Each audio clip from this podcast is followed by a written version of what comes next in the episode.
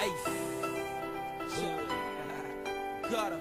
See, now I know who I am. A lot of people thought I couldn't do this, but Good evening and welcome to another episode of After the Whistle.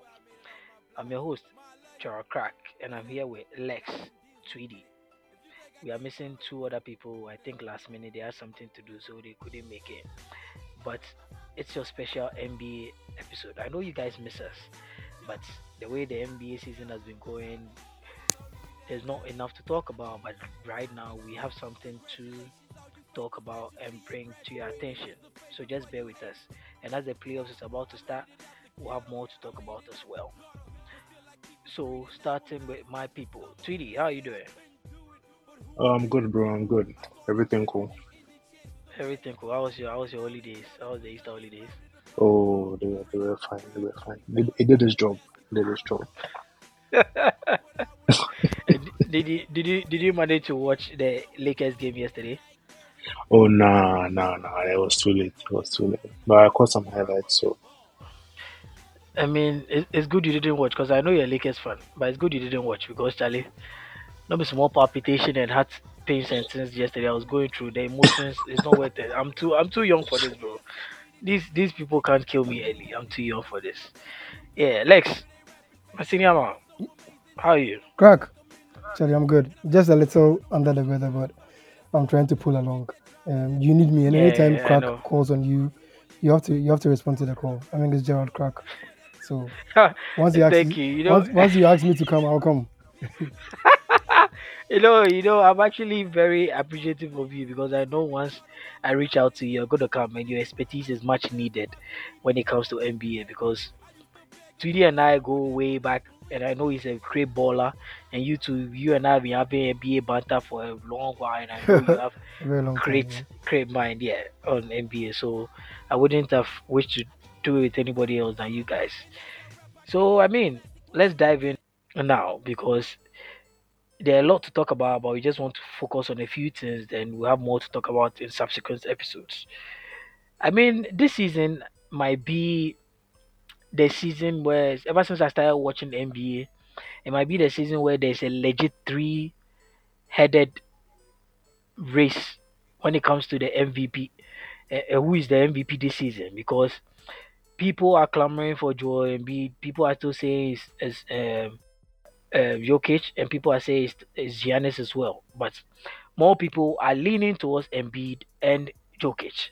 I mean, there's been a lot of confusion going on, because personally, if you ask me, I don't know which criteria parameters these voters have been using, because honestly, it's like they go with any narrative they want to go with every year, and they choose who they think deserves to be the MVP, because sometimes they get majority and they think alike.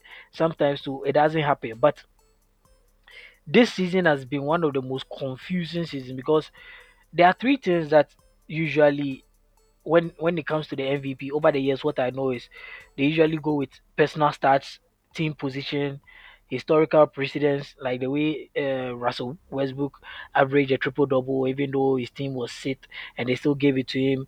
When Jokic had his first MVP season, I mean, it was the PR king. You understand? It was mad, because he did it without, and last season, he did it without Murray being there, and without MPJ, Michael Porter Jr. also playing. So, I mean, he got it again, because according to everybody, he willed the Nuggets into the playoffs. So, I mean, he got it again. I can go through all the stats, because Embiid this season averaged 33, 10, and 4 assists. That was his career high, and he was won the back-to-back scoring titles in 66 games played this season. You understand? When you go to Giannis has averaged 30, 31, 11, and 5 on 55% shooting. His team has the best record, and they are leading the NBA and the Eastern Conference as well. When you go to Nikola Jokic, 24, 11, and 10. Almost a triple-double. Now, in fact, it's a triple-double, because it's 9.8. You can round it up to 10. So, he has averaged a triple-double also in 69 games. So, there's been people talking about, like, voter fatigue. They've given it to him twice. When you check history, people have won it three times and won the championship before, so they don't want to set this president again or repeat their mistake where they give somebody three and the person has not won it, so the MVP will lose his value. And Joel Embiid doesn't want it before, so this is his time, because last season people felt as if he had to win, he didn't win it, and Giannis has won two already, so they feel as if it's time for Embiid to win as well. So without delving in much, I just want to ask Lex, do you think voter fatigue actually plays a big role, affects repeat MVP candidates? Yeah, I genuinely believe so. And I think when you're making your submission, you painted a very good picture for anyone who's a bit more confused on what or who is deserving of this award. I think you use the word narrative. And as much as we would like to convince ourselves that the NBA awards is not hedged on narratives, it is. And that is the reality, is that for all the good work that these three players have put in this season. And this season, they've been amazing. Giannis has been amazing. Jokic has been amazing. Embiid has been amazing. You can use whatever metric or advanced stat to make a case for any of them. But the narrative becomes a bit more superintendent over everything else. So a case will be a casual fan who doesn't understand what advanced metrics is, or who doesn't know what these three players represent, would go for the narrative, because we all love storylines. We all love to do things that we all love to understand things on the more easier side. So when we get fed the more advanced stats, we do not understand. And casual fans determine who the MVP is. As much as we like to convince ourselves that it's not the case, you would want someone who has a very good storyline that the NBA can build on. So if you take someone like Jokic, when he was winning the first time, the storyline was that this is someone who didn't pick up any sort of basketball till he was 12. Coming from Serbia and coming from a background that didn't afford him the luxury of using basketball as an outlet. So someone like that coming into the NBA and winning the MVP, it sells the NBA product to someone who is not interested in the NBA. It's the same with Giannis as well. Someone whose parents had to migrate from Nigeria, who came to Greece, had to move around Europe a couple of times, had to get their feet settled down before they were able to put their case into basketball camps. And so when it was time for him to win his MVP, it was literally easy for people to build the storyline and sort of like the narrative for him to win it. And now is falling a bit more towards Embiid. And that is where your angle comes in. So when you put the narrative part on the side, then it comes in with voter fatigue. People become tired of things. And that's the reason why LeBron didn't win in 2011. That's the reason why Jordan didn't win in 92, because they had to give it to Charles Barkley. So there are instances where players have an equal case. Two players have equal cases of being the MVP. But if someone hasn't won it before, it becomes a bit more easier to give that award to them rather than hand it to someone else, because then the narrative that you're going to use becomes a bit more stale and dull. You do not create anything new, and the NBA isn't built on that. And as much as we like to convince ourselves that the NBA is, we don't want casuals determining who wins awards, or we don't want them being who decides how the NBA goes. They are the ones who make it become a great product. And they determine. Because if you go on TV or if you go on radio or on any podcast like this and you use advanced metrics, people will just listen and be like, what the hell are you on about? We don't understand this. But if you're able to couch storylines and it appeals to people, then it's easier for you to be able to get people to understand that this person is deserving of this award. Yes, so... Yes, with what you said, narrative. And I personally have an issue with that, the way awards are being moved solely on narrative, because it's like, at what point do we hold these voters and these writers and some of these old players and newscasters and things like responsible or accountable for their actions? Because you can't use past precedents where you think maybe somebody, like, let me give you an example. Giannis, right, won back-to-back. These people say that it's a regular season award, so your playoff performance don't play a role in it.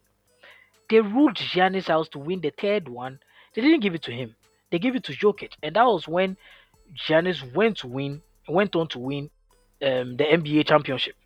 You understand? So where is the consistency? Because right now, it actually goes to my second question. I want to ask you: do you choose eye test over advanced stats?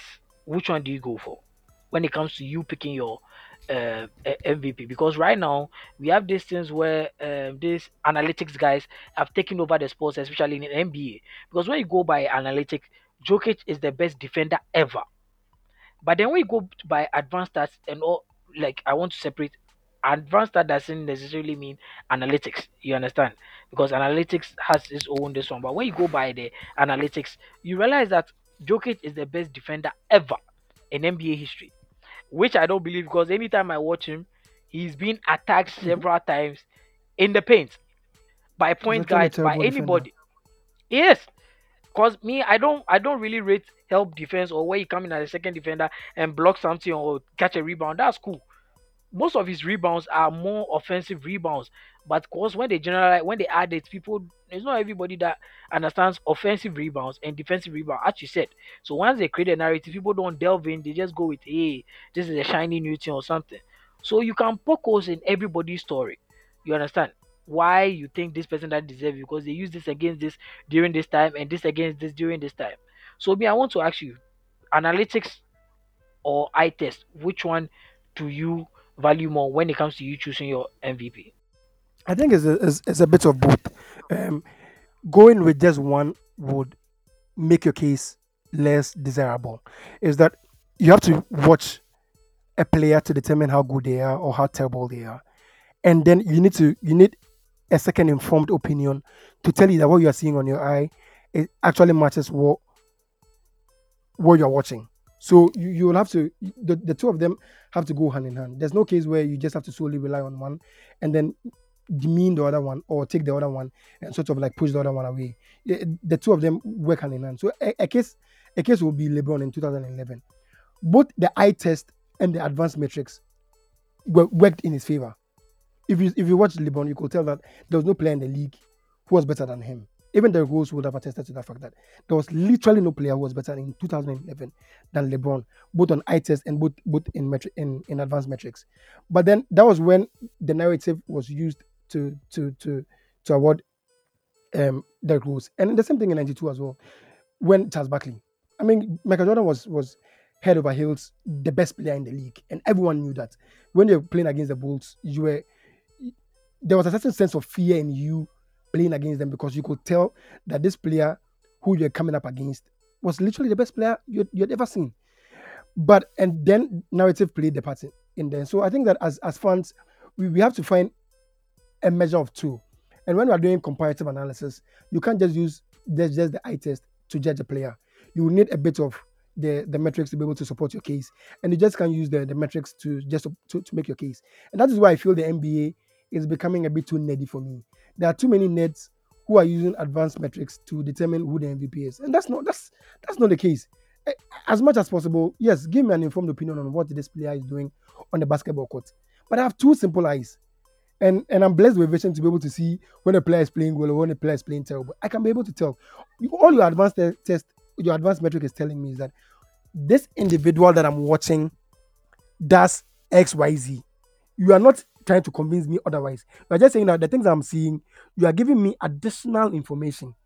But the nerds try to use the advanced metrics to change your mind, and that is why I think the difference is. It's like we all see what is happening on the basketball court. We all can tell what's going on. All I just need you to tell me is the things that I'm seeing. You are giving me a bonus information, not that you are giving me information to separate it. So with your case, I do not think that you can choose one and demean one. You'll have to use both advanced metrics and then the eye test to be able to judge a player correctly. Okay. Thank you for this, Lexis. Tweedy. Yeah. Yes. So, in adding to what Lexis was saying, right, the importance of advanced stats and eye test against analytics. When you check the advanced stats, right, Giannis is supposed to be the MVP, because when you check per 36 minutes, per 100 positions, all of them, I have everything here. Adjusted shooting, all of them.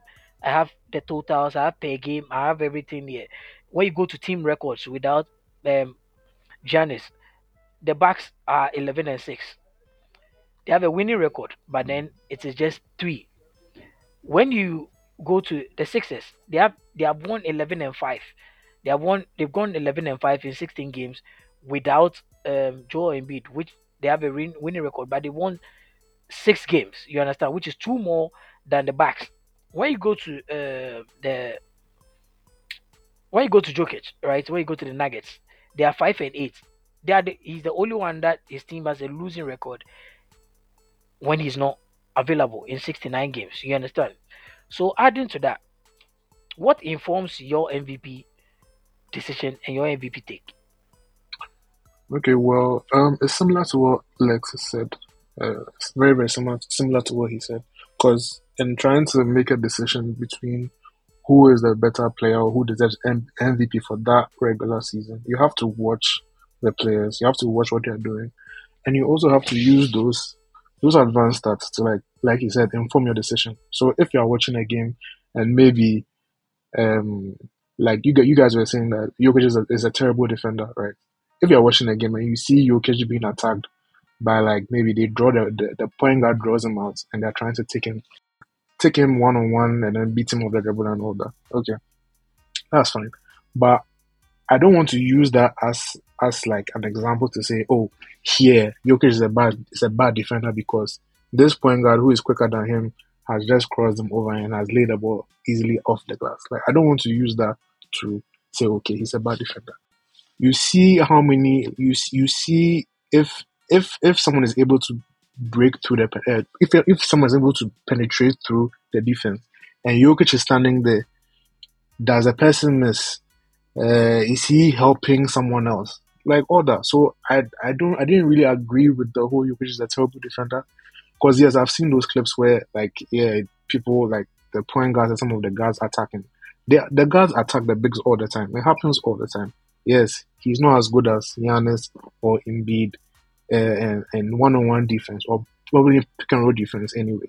But that doesn't mean like he's a terrible defender. Yes, he's not elite or top tier, but he does a job. He can. How do you even put this word? His presence there might put a shot off or something, but might put someone off from going for a layup. What you're saying with that, some of the analytics and the advanced stats, short deflection. Short deflection, missing at the rim, because of your presence and all those things.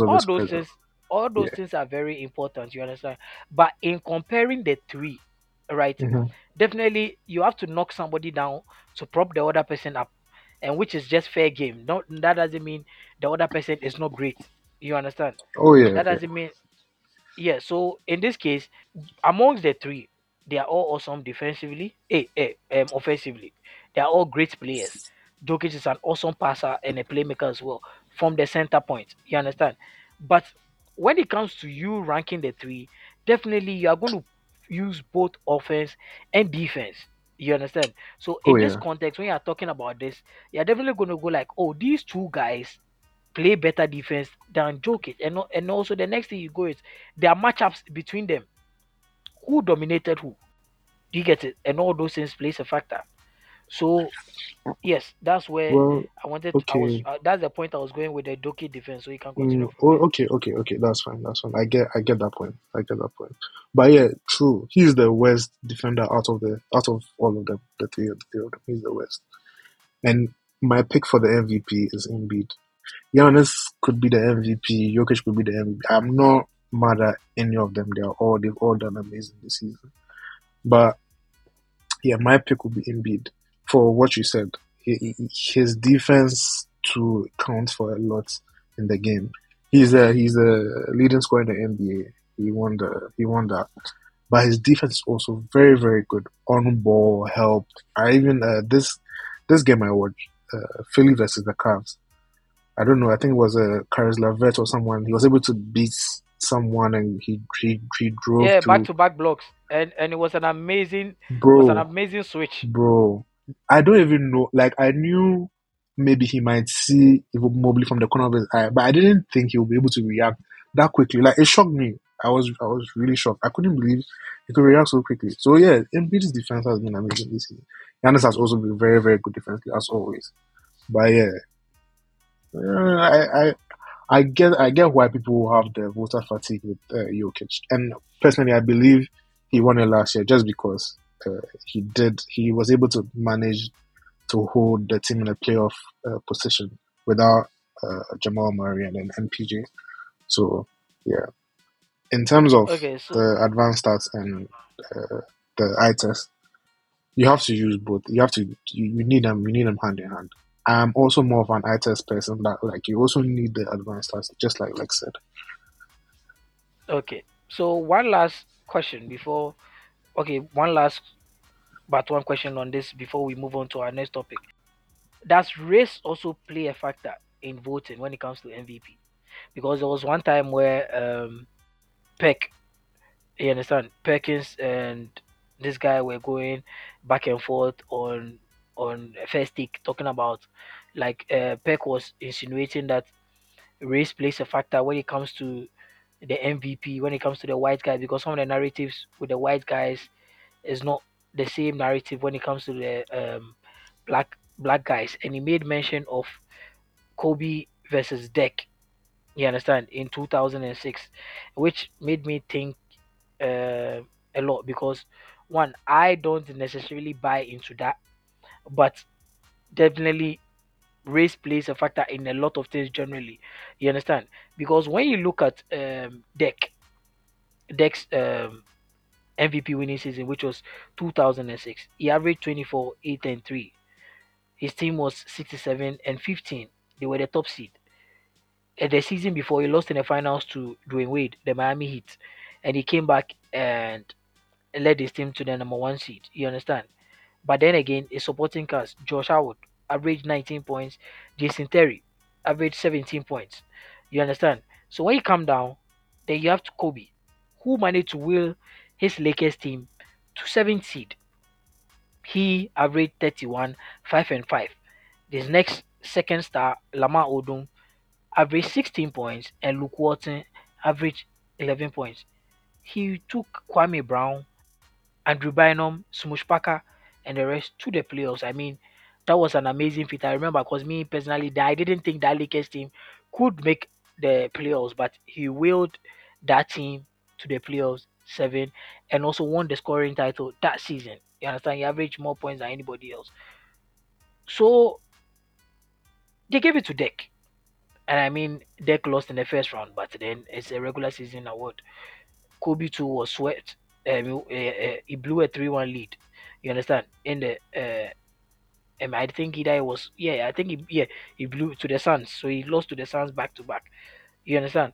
So looking at this, and then you fast forward to Jokic. Last season, Jokic willed the Nuggets without his co-stars or without a reasonable this one next to him to the playoffs, which you could draw parallels between Kobe and Jokic's season, because when you are talking about stats, personal performance, and historical precedents and all of this, right? Do you also think the black guys usually get different narratives when it comes to the white guys? Because look at Steve Nash, we keep winning back to back because he led the Suns team to top seed in the Western Conference, and also went to the finals, you understand? So he had a back-to-back over Shaq and over Kobe. Some people still disagree. Some people say that he was the driving force, blah, blah, blah, blah, blah. But do you think the narratives are usually the same for the black and the white? Tweedy? Narratives being the same. I haven't, if they are not, I haven't really noticed this. What I can say about that is, I think those who vote on this MVP, this whole MVP thing, it has a lot to do with preference. It has a lot to do with preference, because if I remember the Nash back-to-back MVP, yeah, Kobe and Shaq could have had it, but if you remember, Kobe was having some personal issues on the 06 time. I don't want to talk about it, but he was having some personal issues at that time, so you know, it might not have been the most politically correct thing to do, Plus, you know, Steve Nash was a scrawny, short guy who is a very good passer. He shoots well, and his team was playing at quite a fast pace, and they were exciting. And he's also calm and reserved. He's not in your face all the time. He's very calm. So I guess they were like, oh, okay, his team is doing very well. They're like, I don't know what they finished that year, but like probably top three or so. The stars were looking good, and they were finished top, and he was playing very well. So okay, why not just give it to Nash? Because that might be the safe option. That might be the safe choice. So that's what I feel. That's what I think. What about Dirk? What about Dirk? Dirk versus Kobe as well. So Dirk versus Kobe. I think Dirk deserved it. The only reason why it looks some way is because when they gave him that MVP trophy, they went to play the Warriors with the Barnes and Steve Jackson. And the eighth seed. And they were the eighth seed. Exactly. And they gave him the MVP trophy before the game started. And they went off. They went out in the first round. So that was what messed up the whole thing. Because honestly, Dirk deserved it. You read the number 60-something and what games. And I remember a bit of that season. I know Dirk was on fire. Like I remember a bit of it. So yeah, he was on fire. That one game was on fire. Yeah, he deserved it. It's just that when they got to the postseason and they were in the playoffs and that first round upset, that was what like messed up the whole thing. Now it looks like but Dirk actually deserved it. He did deserve it, so I'm not really mad at that. So yeah. Okay, so the same thing goes to you, Lex. Do you think race plays a factor in this? Because up till now, last year when they released the breakdown of the demographic that votes, Asians have 8, Black have 24, Latinos have 3, Whites have a whooping 65%, which all rounds out to the 100%. So do you think race also plays a factor when voting for MVP, and especially when in a season where a white player and a black player both performs, the voting is actually equally or not skewed towards the white player? I think that if you say there's no racial bias in the NBA MVP race, then that would pretty much be the only space in America where it doesn't exist. There's, of course, built in everyone's subconscious, there's some racial bias in who wins the MVP. Now, I'm not saying that becomes the determining factor for why some white voters would obviously go for white players, but you can make a case that when there's a great white player who is playing in a more black-heavy environment and is doing very well, there's that inbuilt inclination to want to reward that player because they are in the space where you do not expect them to do very well. Now, like Tweedy said, and which I agree, there's been some instances where some players who have won the award, you would want to justify that in saying that is white privilege. I don't think that's the case. But I do think that there's some element of whiteness points that white voters tend to give to black players. So let's take last year, for example. Yes, Jokic did amazingly well. He deserved it. But are you telling me that last year when Jokic won it, and a player that is Embiid gets less first ballot votes than a player like say Devin Booker than Luka Doncic? That is insane. Let me break it down to you. Jokic, with the voting points, he had 875. Embiid had 706. Giannis had 595, and Booker had 216. That's the point I'm making. So last year, there's an element of racial bias that exists or that permeates through every society that we live in, and to deny the existence of it is us denying what reality is. We all want to live in the Kumbaya world where everything is all like white rainbows and we're flourishing together. But there's white privilege exists in even the most obscure of places, especially in a place like America. It is there. To deny that it exists is us fooling ourselves. But do I think that becomes generally the only reason why white voters tend to vote for white players? No. But in the case where you find two players who are parallel and you find them producing on the same scale, they will tend to tip the hat to a player who is doing well in the field where they do not normally expect him to do well. So, right now, my last question. Who is your MVP this season? Simply, Embiid. It's as easy as that. Embiid. So, both of you are going for Embiid? Oh, yeah. Me, personally, in the beginning, I wanted Embiid to win, but the way the narrative and things started, it pissed me off because most of the excuse and the reason they are trying to give it to Embiid doesn't really hold for me, honestly.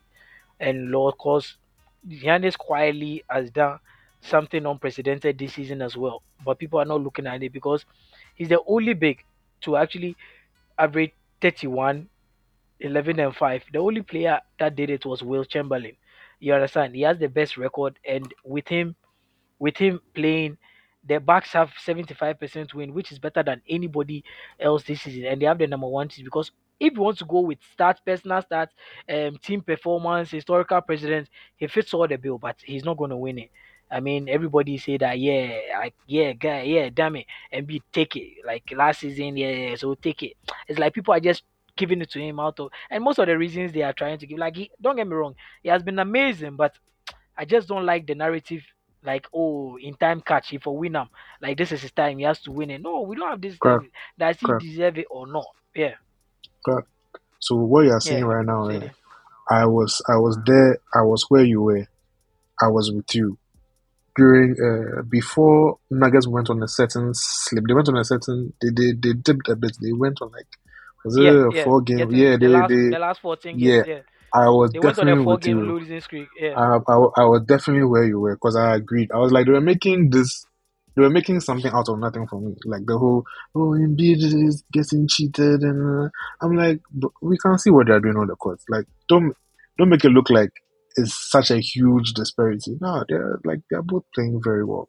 But I went over to the Embiid side when Nuggets went on that whole thing, and then Embiid's scoring started going higher and higher and higher. And there were these tight games where he was pulling them through. All of these things happened, and I was like, okay, I think I'm cool with Embiid winning the MVP, even though I wasn't mad at it, but that definitely put a stamp on it for Embiid. So, yeah, and with your Giannis assertion, I agree. It's definitely voter fatigue or something with Giannis. It's definitely that. And also, they might want a new face with the whole MVP thing. And last year, they were crying Embiid. Even though Embiid was missing, he went missing for a certain amount of games and all that. So, yeah, I agree with mostly what you're saying. All right, so moving on to another team in the Western Conference, which this second point I actually target the enigma called Kyrie Irving, because Dallas were the top 6 seed in the West before they traded for Kyrie. Kyrie comes and they don't make the playoffs. They played 16 games together. He and Luka, they played 16 games together, and in those 16 games, they went 5-11. They won 5, lost 11, and that's actually the worst by a pair of all-star teammates since the NBA and the ABA merger. But in those splits, let's talk about analytics. Kyrie was a +62, and Luka was a -22 in the games they played together, which means Kyrie was more of a plus to the team, and Luka was more of a minus to the team. That means that both of them weren't actually a good fit. I wouldn't say they were good fit, but they weren't getting things done, even though they were averaging 60 points together in most of the games they played together. So, I want to ask this question. What went wrong for the Dallas Mavericks? Because personally, I don't blame Kyrie. I watch them a lot, and I know how shit they are defensively. Even before the Kyrie trade, they weren't a good defensive team, and you lose your best perimeter defender and your second guard defender, and you trade them to the Nets and just get Kyrie, and also didn't go into the trade market to get at least some sure defending. You left it out of the open. So most of us that watched them realized that Luka is a terrible defender. When they go in against her, they target him as well. And he moans a lot. And he's always getting texts. So that is also there. You had Tim Hardaway Sr. openly criticizing Luka and questioning his leadership quality and going like, yo, this guy moans a lot and he is not a good leader. When his son plays with Luka, that one too is also there. You understand? So what were wrong for the Dallas Mavericks? And do you think people were right to put all this on Kyrie's doorstep and try to blame him that he's the cancer once again in another team? Lex? I sincerely don't think it's fair to put any blame on Kyrie. But if you've built a reputation where every place you are the cancer. You were the cancer towards the end of the Cleveland days. You were a cancer in Boston. You were a cancer towards the end of the Brooklyn days. Even if there is no blame to be put on your doorstep, the natural inclination is that some piece of the pie gets blamed on you. You have to get saved for it. Because before he came there, things were a bit more rosy. Now the team had to adjust in some instances to accommodate him. So even though you can't directly blame Kyrie as being the reason for the Mavericks collapsing, you can say that the environment that was created to enable him become himself is one of the reasons why they collapsed. Now, it becomes a percentile issue. Do you say that, okay, does that environment that was created for Kyrie probably like 40% to blame? No, I think that it's probably like 10%. Now, the other percent is you want to put that on the front office. They knew this team was bad. They traded away one of their best defenders. The whole roster shape up for a player like Doncic hasn't been very good. You know Luka's weaknesses, you know his strengths, you know how he plays inside out. So to maximize the best of his abilities, you must put a team around him that allows him to be able to flourish. Now, the Mavericks find themselves in a similar case like the Pelicans did with Anthony Davis, where you have a generational talent, but you're not able to put pieces around him. There might be a season where they go as far as going to the apex, and that might deceive you into thinking the team is on the right trajectory. That is not the case. It's just the case that you have a generational player that is playing out of his mind and carrying the entire team to a place that they don't deserve to be in the first place. And that was with Anthony Davis as well.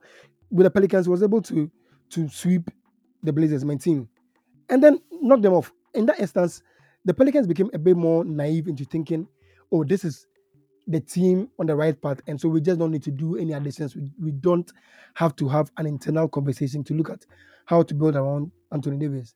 And that was how they lost him. And that's seeming to be the case for the Mavericks as well, is that they have a generational talent that one way or the other, they have failed in building the right team around him. They caught gold in the box one time, and it has deceived them into thinking that is what a team shape-up is going to be. That is not the case. And for a lot of players in the league, we've seen it happen over and over again. Same with Lillard. It's the same with LeBron before he left in 2007. You have generational talent, and when the Cleveland Cavaliers went to the NBA Finals against Spurs, they thought, oh, okay, the team is all set. No. You have to take a step back, analyze the whole situation, and then make an improvement. And that's where the Mavericks made that mistake. They got a bit too... they rested on their laurels and thought the team they had last season was what the Mavericks was going to be. And they didn't do a good enough job of building on the team. Now, the other blame would obviously go to the coach. Before the season, or even in the first like 20 games of the season, you could clearly see the identity of this Mavericks team.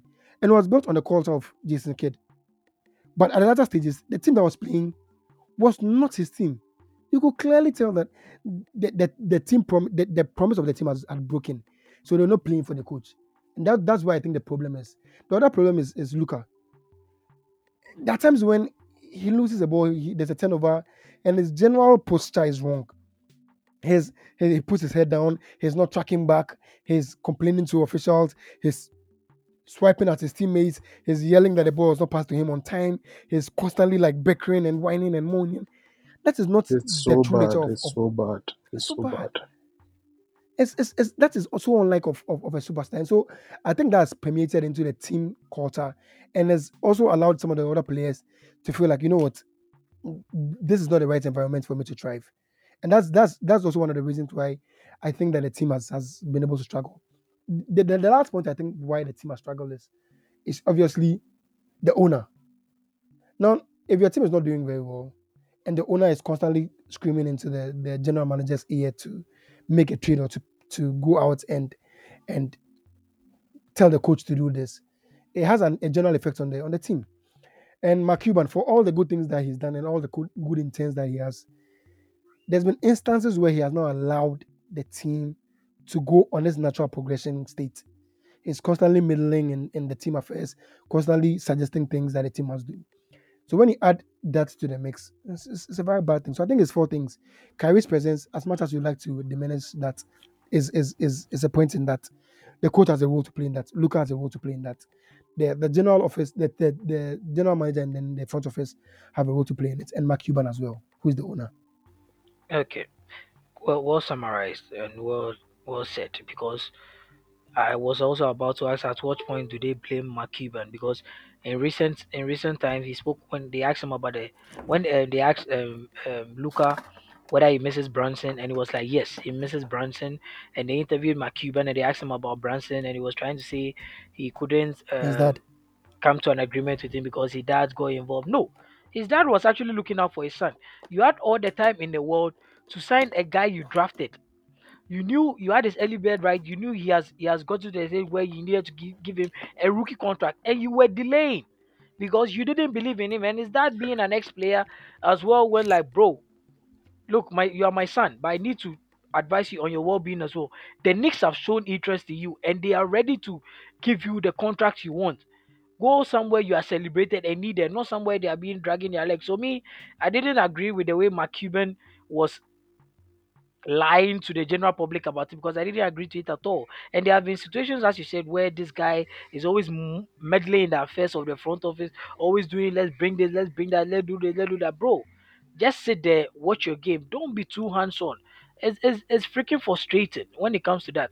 And talking about historic players, in his few playoff season he has played so far, nobody has averaged more points than Luka in the playoffs ever since he came to the NBA and started going to the playoffs, which is amazing. So that's why I agree with you when you say that this thing actually casts a shadow and doubts over the roster being actually a good fit for him, because they believe, oh, Luka Magic can do it, but bro, he can only go as far as his strength can take the team, and it gets to a point where they can't do anything. Last season when he was injured, Brunson took the ropes and he did amazing. And Luka came, closed the Suns out, and they went to the finals, which they lost 4-2 against the Golden State. You understand? So that is also there. So sometimes fit works better than having two-headed monster stars, and especially two-ball dominant. Even though Kyrie can play off the ball, but he also needs the ball to be great, especially in the fourth quarter. And taking the ball out of Luka's hand is useless because he can't defend. He can't set picks. He will be targeted. He will foul. He will pick up. And he will cause problems. So, Tweedy, I need your input in the Dallas Mavericks situation as well. So, with the Mavs, I agree with the whole Mark Cuban not handling the Brunson situation. Because, honestly, I don't think he valued him that much. He probably thought, oh, he's had a decent playoffs. It might be a blip. It might not be something that might continue. His improved play might not continue. He was like, yeah, sure, I'm not giving you that money. And you just go to the next and go and do that over there. He could have had, and look at what Brunson is doing this season. He should have even been an all-star this year. I feel like he should have. Should have been an all-star. So, yeah, I think the front office... I agree with you on that. Yeah, so the Mavs front office, I don't want to put too much blame on them because you don't know how much your man is meddling. You really don't know. And you can have a two-headed offensive monster. You can have two guys who are very, very serious offensive players, but you need the defensive guys. You need the defensive guys around them. You need someone who is ready to knock it up, lock someone down, do something. Because anytime I'm watching the Mavs and I'm watching Luka defend, Charlie, it's like It's like you are forcing him to defend. It's like, look, or you are begging him, please, Luka. When you go there, please rotate. Please, Luka. Like, you have this everything, please, Luka. Please, Luka.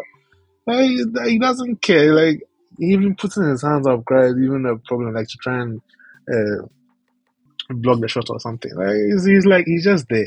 And the way the team is currently set up, they can't even hide him like how they were hiding him last season. Last season, he had a little bit more input and effort on defense, gets into the postseason in the postseason. But this year, it's like he's just standing there. He could have been a cone, like Pabev says. He's like a cone, just standing there, not doing anything. He's not following anybody. I think, I don't know if it was Lex or Crack. I don't know if I don't know who said it, but you were saying that it seeps into the team because he's the leader. Like, everyone else feels it. And when his energy is down, he's complaining, he's whining. Like, the guys don't feel energized to do more, or it's like trying better, play better. And there have been situations where, even JCK that subbed him during the post-match press conferences, where he has indirectly said it, which means that he's worrying them a lot. Yeah, it is. And Jason Kidd being a Hall of Famer, a legend, he's a point guard. He knows how the players will feel when your star player is being moody. Like, you can be moody, you can be a moody superstar, but don't do that on the court. When you guys have a timeout, or if you guys go in the locker room, you can express your feelings. But when you're on the court, you have to give your guys something to go off on. And Luka will do it by shooting threes and making some timely plays offensively and whatnot. But when that's not working, when he's breaking the threes and his floaters are not going in and he's not getting the calls, what else can you give your team? What else can you give the fans and your players? Like, what lift can you give them? What can you do? What can you do?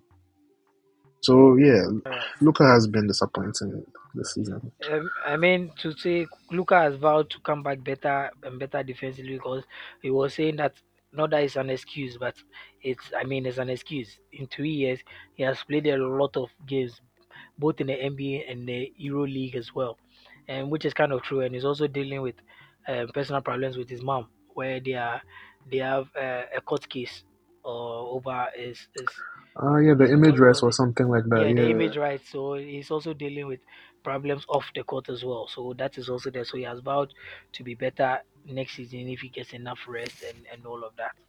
So we are moving on to our third segment, which is really on my heart. Honestly, I don't like the way some of these old heads talk about the new crop of players, calling them soft, calling them sensitive, because bro, they are not allowing you to go with the narrative you want to go with them. They have a platform to speak back. You can't just lie. Evidence are there. You understand? Stats are there. Everything is easy to look out for in this day and age. You understand? Back then, these people were getting away with a lot. You have players that were being violent outside the court. Some were in gangs. They weren't taking care of their bodies. They weren't disciplined enough and everything. And sometimes when you watch old games and you see them, you go like, the way some of them talk, I believe if there was actually 24/7 media coverage, where you had social media, you had Twitter, you had Facebook, you had people in your faces with smartphone and things, I don't think most of them would even have long careers. I mean, some of them weren't even having long careers anyway, because they weren't taking care of their bodies, as you say. At Gilbert Arenas, you see some of them were walking with their yellow eyes because they drink. They, even though they train, they drink and still come with bad breath and things, because role players think, because they are role players, nobody wants. But the importance of role players has always been there. But you have this new crop of players where they eat, breathe basketball from day one.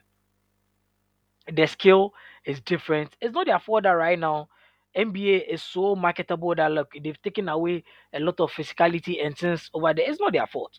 You understand? So it's like you are playing to the competition you have.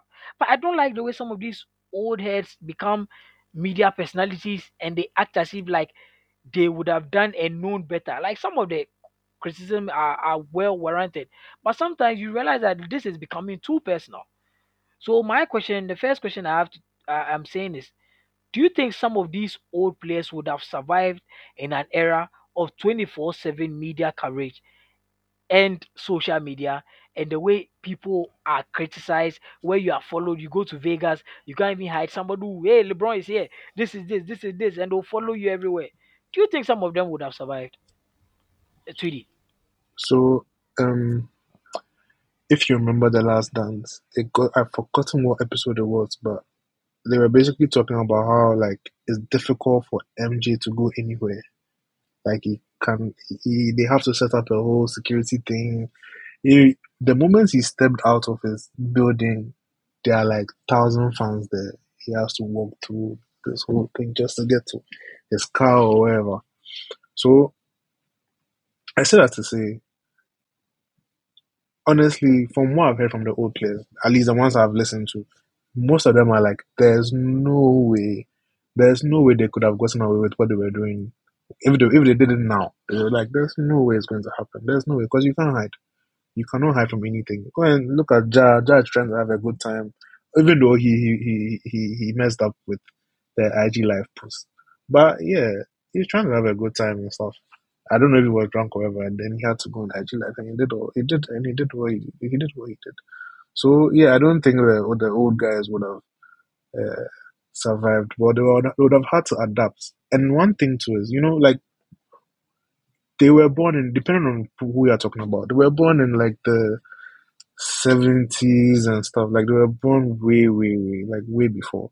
And things were different then than they are now. So if they are going to grow up in this age, I am hoping they'll be able to adjust, because it will not work. There's no way you can use your own mentality now. But with regards to... Okay. You talk about it. So what do you think about some of their criticism of certain players and their decisions and their movements? Because I just don't want to believe, because maybe right now they are working for ESPN or TNT or this and that. They are just maybe saying these things to be controversial, to push views and all those things. I don't want to believe they genuinely believe some of what they are saying. It's true, because you listen to some of them and you go like, bro, you did the same thing. Like Charles Barkley joining forces with Hakeem and what was the other player? Hakeem and this guy. Pippen. Pippen. You understand, yeah, Scottie Pippen. You understand? They failed to win a championship. You understand? They failed to win it, but they came back. So they were also a super team. But the way they talk about these things, like, look, I know they are envious of how player power is now, the money they get, and all those things. And that is one knock they have on LeBron, and they still hate LeBron for that, because damn, I wish we also could get in this CBA, this big money moves and all those things. Fine, they respect you for setting the tone, right? Doing it because, look, you crawled so they could walk. And most of these NBA players look up to these old guys and respect them, but some of their criticism and words and the angle they come from, I don't fuck with it at all. Okay, so Crack. Wait, one more point, please. Are you talking specifically about Charles Barkley or like some of those guys? No, not just Charles Barkley. Like, I'm talking about Charles Barkley. I'm talking about the media as well. The way Stephen A. and Skip Bayless are just focused on pushing certain narratives just to make their segments like get more. Okay. Views and all those things. That's what I'm talking about. Yeah. Okay. Right. Yeah. So Lex, I think that as usual with these cases, you need to add a bit more nuance and context to it.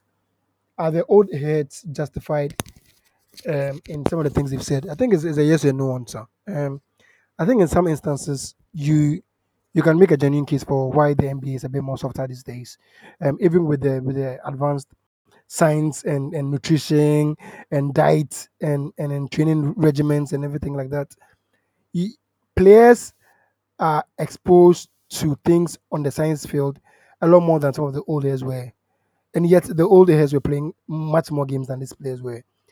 And so you can make a case that the NBA has maybe allowed too much of player empowerment seep into what the general product has been. And I mean, imagine someone paying, say, $300 to go and watch an NBA game. He gets to the arena and his favorite basketball player is not playing that night because they're doing load management, or because that player has not been allowed to play back-to-back games. And so there's a case to be made that the NBA has, even with the advanced setting of it, there's become a bit more of, the more things improve, the more players are taking a bit more of a step back in pushing themselves to play. And I think that's where some of the criticisms of the old guys is a bit more justified.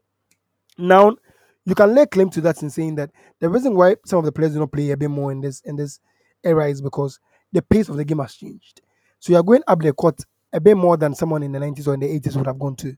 So you are pushing your body much more than some of the oldest would have done. Now, the other part is that I think where the oldest are not justified in is that, look, we also the basketball you guys played. And excuse my language, but you guys were shit. Some of the players were playing in the 70s and 80s. They were terrible. The defense was terrible. The spacing was terrible. The shooting form was terrible. Like, even how to set a screen. Like, they were moving screens. There was no help defense. Like, defense. There was no illegal defense. There was nothing. Look, it was passing, more one-on-one in the paint. Bro, the passing there was no creativity and imagination with the passing. Someone is throwing the ball in the paint, and the moves are just two. They don't have any lateral moves. They don't have any vertical moves. They don't know how to do up and down. They can't post up. The post up was too like structured and mechanical. Like some of these things where I was looking, I was like, "There's no way you're looking at this place and thinking you're better than them. There's absolutely no way." So sometimes when I hear that criticism, I'm like, "But Lex, don't you think it was also like a function of how they used to play back then, because we're playing through the bigs? Don't you think it has something to do with it?" No, we saw some players. So I'll give an example. Someone like Hakeem. Hakeem was playing in the early 90s. Hakeem's footwork was great, and that's why a player like Kobe, like Dwight, like even LeBron, Carmelo, LeBron, you could clearly see that this was someone who had mastered his skill set, and that's why to me, I think that he's one of the top 3 best centers of all time. The footwork was there, the imagination was there, the passing was there. So for someone, definitely, I can make a case for him like that, but. Don't you think like Hakeem was? Oh, no, don't you think? Yeah. Yeah, but I don't think. Look, the thing is, every superstar in every era can survive any other era because they have the quality to adapt. Yeah, we are not focusing on the superstars, so we are focusing on more of the others. Do you get what I mean by that? That's what we are going with. That. More of the others, because look, I have watched some of the NBA, and some of these niggas will not survive. Some of them were even doing 2-shift jobs. NBA wasn't their bread and butter. That's why when I was making the case, I started with these people right from camp. They live, breathe, and eat NBA basketball. This one, they think we go there, Bob Cousy them, because when it got not to even like, Cousy in the '90s, bro. In the '90s, like in the '90s, I have terrible. No, I'm telling you, in the '90s, I have there was this guy that was playing for the Cavs or something like that. He was running for Senate and playing in the NBA as well. And you understand? And we had another guy that was actually working in the bank and playing the NBA.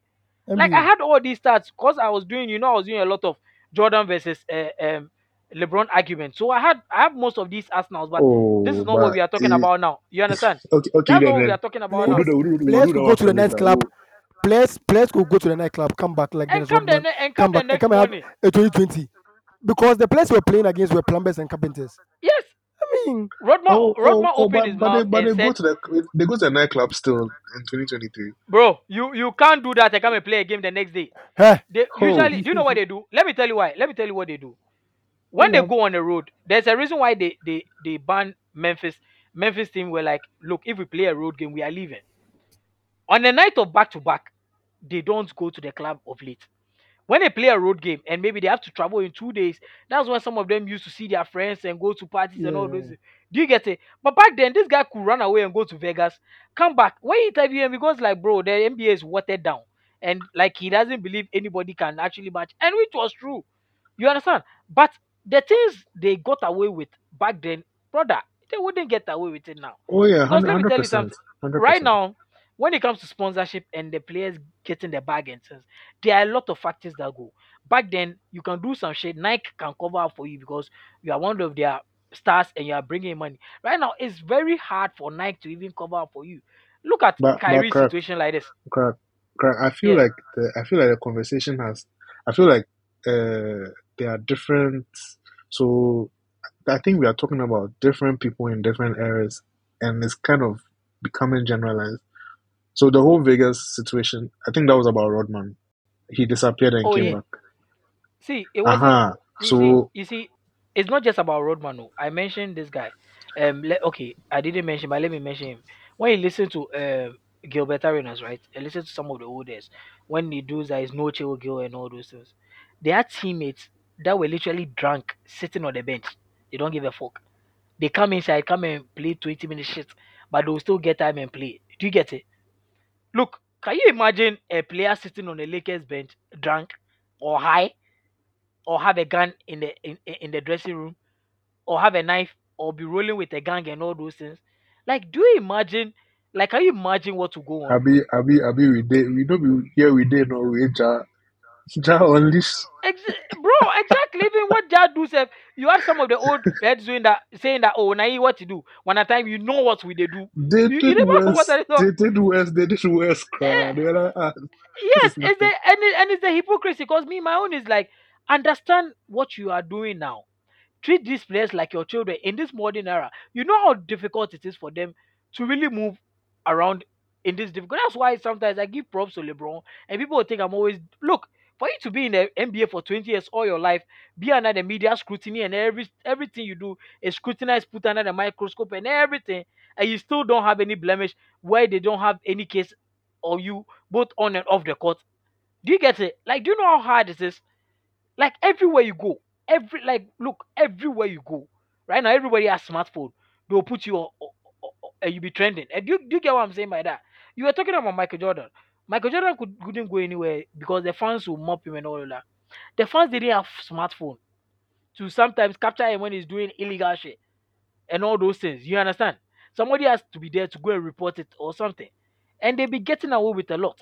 So me, the way is actually the hypocrisy in which they used to criticize some of the things the players do. And meanwhile, they were getting away with far, far worse. That is my point. Because what Lexi said about... Mm-hmm. What Lexi said about play and all the load management, that one there is true. And I hate the load management. And I also blame the front offices for right now, because they are priorities the players. You have front office doctors saying that, hey, this back-to-back, we've cancelled you, you can't play based on this. And they have their own signs and things backing it and data. So sometimes the players are frustrated, but it has to be done because the muscle tearing and things, it's a lot in this era.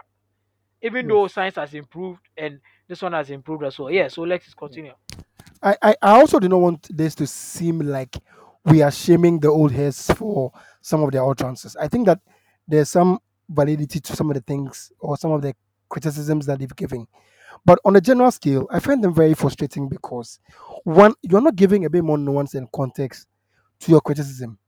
Two, you are looking at appealing to your fans, and that is informing what your general posture is on the comments you make on players. So, because if you realize that the fans don't like this player, then you find a reason to bash them on stuff like that. And that was my frustration with a lot of what they were throwing at LeBron. It almost felt like he could do no good in their eyes. And for a long time, I was like, do you guys realize that if we were to put everything together, the one player that you guys are heralding as being the greatest player of all time does not measure in any way to LeBron. So, like, they pick and choose their moments, and that becomes very frustrating. Yes, you guys have some valid reasons in saying that the players have become a bit more softer these days, and players do not take some of their they don't take their training very seriously because you guys had to play with less mechanism and even less science tools. But that's not anybody's fault. That's not anybody's fault. You lived in an era and you had to make do what you had to make do. We are giving you context in saying that you played under very harsh conditions. We understand. But playing under harsh conditions doesn't mean that your spacing was perfect, your passing was good, your dribbling was good. You were terrible. The players who are playing down, if you're playing against them, you'll be terrible.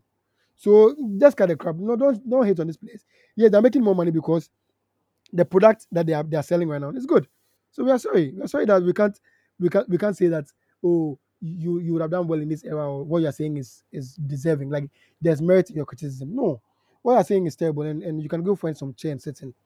All right. So Cause me, if I continue and go ahead, I'll blast them more. But I respect them and love them. But bro, some of them. And then, so let's go to our last segment that we go, because after the first round we'll come back and record again. But for now, I think things are shaping up. Today the eighth and the ninth seed are about to play today. Pelicans versus OKC. They are coming to play. The winner is going to meet the Timberwolves. You understand? And the Miami Heat too lost to the Hawks, so they are also going to wait on the Bulls and the Nets. No, it's not the Nets. I think the Bulls are playing. The Bulls and the Raptors. The Bulls and the Raptors. The winner is going to meet the Miami Heat as well. But for now, I want to take your opinion on not even opinion. I just want to take your predictions because our time is far spent. So the Cavs versus the Knicks. Who do you have? I will go with title. I'll go with the Cavs. So the Suns versus Clippers. Who will you go? Suns. Hey Charlie, I picked Phoenix to come out of the West, so I'll stick with Phoenix. So the Kings versus the Warriors. Golden State should be able to come out of that. Okay, so the Sixers versus the Nets. I mean, Philly. So the Celtics versus the Hawks. Another, I mean. Oh yeah, that's one. You don't even have to say it. Not for top chart. And the last one for you, the Lakers versus Memphis. I'll go with my heart, so I'll see Lakers. Let me be biased. Let me be able to be biased. Okay, because right now we are not sure of the 8th seed, so I can't ask the first round guys. But yeah. So thank you, Tweedy. So Lex, let me take yours. The Cavs versus Knicks. Against my better judgment, the Cavs. Okay, the Suns versus the Clippers. Oh, easy one. The Suns. Just KD. The Suns. So. Yeah, obviously. Yes, KD guy. Kings versus the Warriors. I'm predicting an upset. I think that the Warriors will get a bit more comfortable in their skin. And that's why I think the Kings will pull an upset. Sacramento for the win. Wow. The Sixers versus the Nets. Oh, Sixers. There's an element of pride for Philly. And especially with Embiid making all that noise about winning the MVP, it would be terrible for him to have been kicked out from the first round. So I think that sheer willpower will carry them through. Okay, so guys, let me cut in for one moment. Okay. Imagine Embiid gets the MVP and he goes out first round. Imagine. Media like me more. I would have said Sasa. Honestly, because me, I've seen this guy and what's his name? It's co-star Seth Harden. I've seen them choke. Harden. I have seen them choke. So media, the way everybody is picking them to even win the West and things, no make them cool down. Media, everybody has their prediction that they are making it out of the East. Sorry. So but yeah, it would be devastated.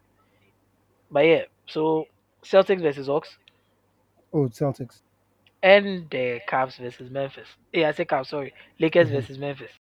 This is a hard one. Like yeah, there's LeBron. In a playoff, there's LeBron, but Memphis. I respect your take, but even at the age of 38, I also rather trust anybody less. Unless I've seen that you are leading LeBron 3-1 and he can't come back. Until then, and even that one's safe. I mean, the guy is a cerebral. The guy is smart. It is not just about his play safe. It's about knowing the opposition. Charlie, that guy is dangerous. Charlie, but yeah, yo, Craig, before you go, let me use this opportunity to send like subliminals to the Golden State fans. For all of you chicken heads who think that Steph is. Is Steph is in anywhere in the same horizon or class as LeBron? Stop smoking those band stereos you are on. If he can win 3 more titles and is nowhere near the status of LeBron, go back to your days. This hate is generational. Oh, it is not. No, Tweedy is annoying, bro. Let me tell you something. The way people knock KD for going to Golden State to win that 2 chips, it's also a knock on Steph. You understand? Because you can't be the driving force, then you come and allow another man to come and take 2 final MVPs off you when you say you don't get one. You understand? He was a driving force because you bitched a 3-1 lead. I had to go and beg him to come and save you and all those things. So right now you add those rings to your rings and you win the fourth one, right? You raise down four rings, four rings. Exactly. So is there a knock if he wins again without him? It can't be a knock. Bro, the reason why, let me tell you, look, Kobe has 5 rings, right? LeBron has what, 4 rings? Four. LeBron has 4 rings. Kobe has 5 rings. Kobe has 2 finals MVPs, 1 regular season MVP, right? People still don't think Kobe is in LeBron's class. And what makes you think Steph is there? If some people even think Kobe is not there. When you say LeBron's class, what do you mean? Like, do you mean he can't do in the GOAT? No. Look, Steph, it will take a lot for Steph to be in the GOAT debate. Like Kareem. Michael Jordan. Like, it's been established. Do you get it? That when you are talking about GOATs, you can't do without talking about LeBron. You can't do without talking about MJ. You can't do without talking about Kareem. It will take a lot for Steph to jump and enter there, because me right now, Steph is not even in my top 10. Oh, no. Go debate there. No, man. Exactly. That is what the Golden State bandwagon niggas need to understand. Because I saw some tweets like, this season, if Steph wins another ring, we are going to have a real debate. I was like, look at them. Real debate for what? Charlie. So anyways, thanks you guys for coming again. It's been an amazing recording session with you, and I'll be looking forward to the other one. So guys, we come to the end of our recording today, which was an amazing one with Tweedy and Lexus. Once again, thank you guys for coming. Anytime. Anytime, bro. Anytime. Thank you. So you can catch us on Spotify, Apple, Giza, and any other place. This is ATW, dominating the conversation. And I wanna thank God, 'cause without him there will be no message. And I wanna thank all of my fans, 'cause they are a blessing. This will be easy reference. I got my speech ready.